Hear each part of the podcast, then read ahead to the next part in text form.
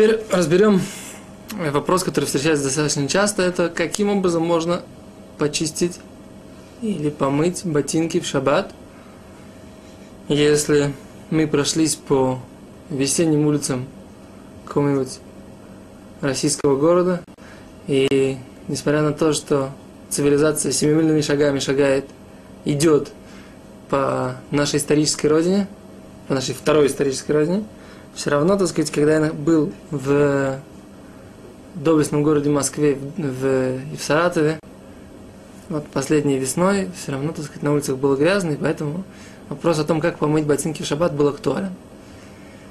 И с другой стороны, когда у меня был друг из Саратова на шаббат в Брафельде, то он сказал, что поразительно, но ботинки, которые он начистил еще дома, когда он ехал с Иерусалима ко мне на шаббат в Брахфельд, почистил дома ботинки, приехал ко мне, ботинки чистые. Говорит, слушай, говорит, я говорит, в Саратове прошел себе такое расстояние, проехал себе, в жизни бы никогда ботинки чистые не остались.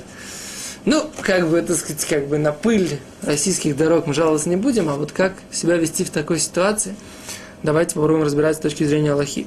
Значит так, если на ботинках налипла грязь, и она засохла, значит, в этой ситуации, если мы ее сейчас начнем стирать, то мы ее распыляем, тем самым мы нарушаем, возможно, запрет молоть, о котором мы говорили, э, молоть то есть как бы измельчать. Да? То есть мы измельчаем эту грязь, она сейчас у нас единое целое, которое да, мы вот эти куски земли, кусок земли мы его раскрашиваем, крошим его, и это запрещено с точки зрения запрета молоть, как подобно на молоть зерно в муку и так далее и тому подобное.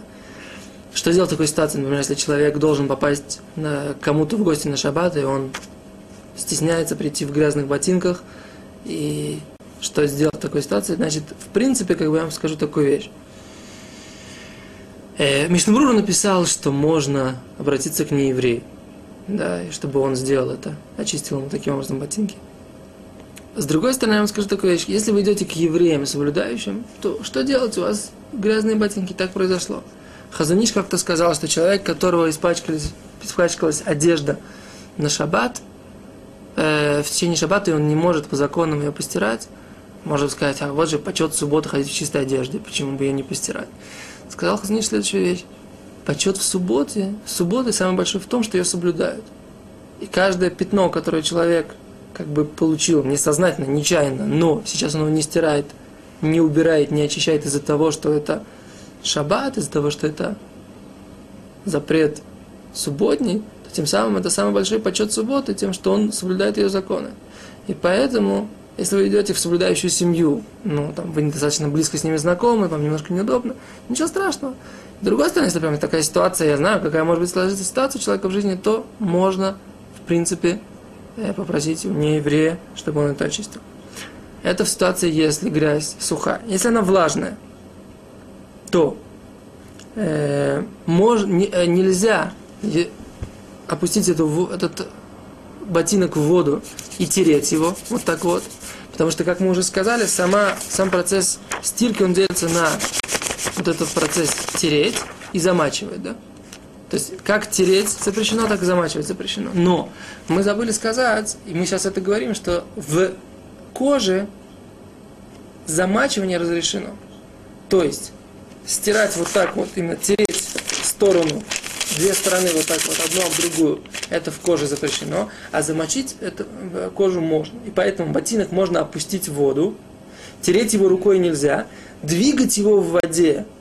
Из биурологии видно, скажем так, из биурологии можно сделать вывод, что тоже нельзя. Поэтому я предлагаю воздержаться. И если вы найдете человека, достаточно сильного аллахического авторитета, который докажет, что, что биуралоха имеет в виду, то есть Хофицха имеет в виду не двигать его в воде, а что-то другое. Мы по этому поводу, когда учили этот вопрос, сильно сомневались. И я вижу, что вот эти, авторы этой книги, они тоже сказали, что вводить в воде ботинок тоже нельзя, потому что это похоже на, как бы, идея в чем, да, за счет, за счет чего ты создаешь силу трения, за счет трения так, или за счет трения того, что поскольку есть вот этот поток воды, который создается за счет того, что ты двигаешь, ты тоже создаешь какое-то трение. За счет этого уже достаются какие-то кусочки грязи, которые изнутри, не только то, что сверху. И поэтому в этой ситуации уже начинается быть вопрос со стиркой непосредственно из тем, что я достаю внутреннее. Доставать внутреннее это уже большая проблема, чем просто смывать. Поэтому подставить, например, под струю ботинок тоже будет нельзя. Да, получается, да, потому что тоже за счет струи, которая падает, тоже создается какое-то большее трение. То есть что можно? Можно опустить это в воду, чтобы это смылось, да. Тереть рукой тоже нельзя. Так? Еще, значит, нельзя тереть.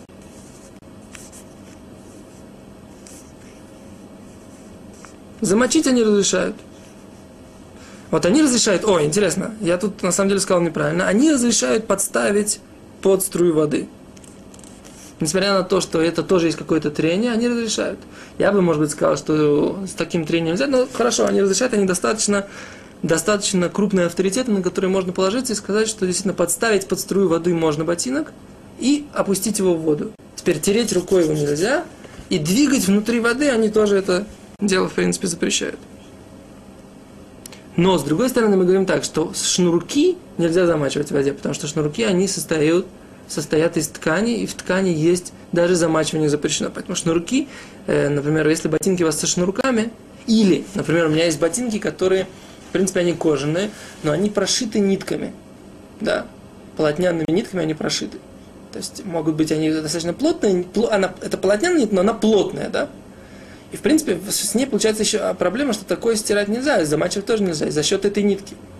Получается, что можно замочить э, кожаную обувь, либо резиновую обувь, либо синтетическую, в которой есть э, как бы такая прорезиненная, если это из твердой синтетики, если она не прошита какой-то э, полотняной ниткой. Так? Теперь можно на, ножом или там чем-то твердым стереть грязь, опять же, влажную с ботинка сверху и снизу, как бы, ну, если есть вот эти вот, на порогах обычно есть такие железные штуки, на которых можно вытереть ноги, так их э, можно ее легкими движениями, не сильными, можно тоже снять с подошвы грязь.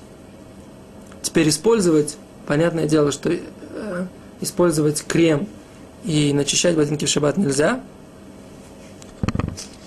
Э, теперь, если просто ботинки запылились, то можно с любых ботинок, в принципе, аккуратно сухой тряпочкой смахнуть пыль э, рукой или тряпочкой, только не натирая эти ботинки. Теперь замшевые ботинки и ботинки полотняные, про них весь наш урок не ведется, потому что они являются как будто сделанными из тканей, поэтому запрет есть в них точно так же, как в стирке тканей их очищать. Еще раз вкратце, можно сухая грязь, налипшая, попросить гоя, э, просто пыль можно сухой тряпочкой или рукой стереть, влажная грязь можно снять ножом сверху и подставить под струю воды. Таким образом можно очистить ботинки в шаббат. Спасибо. До свидания.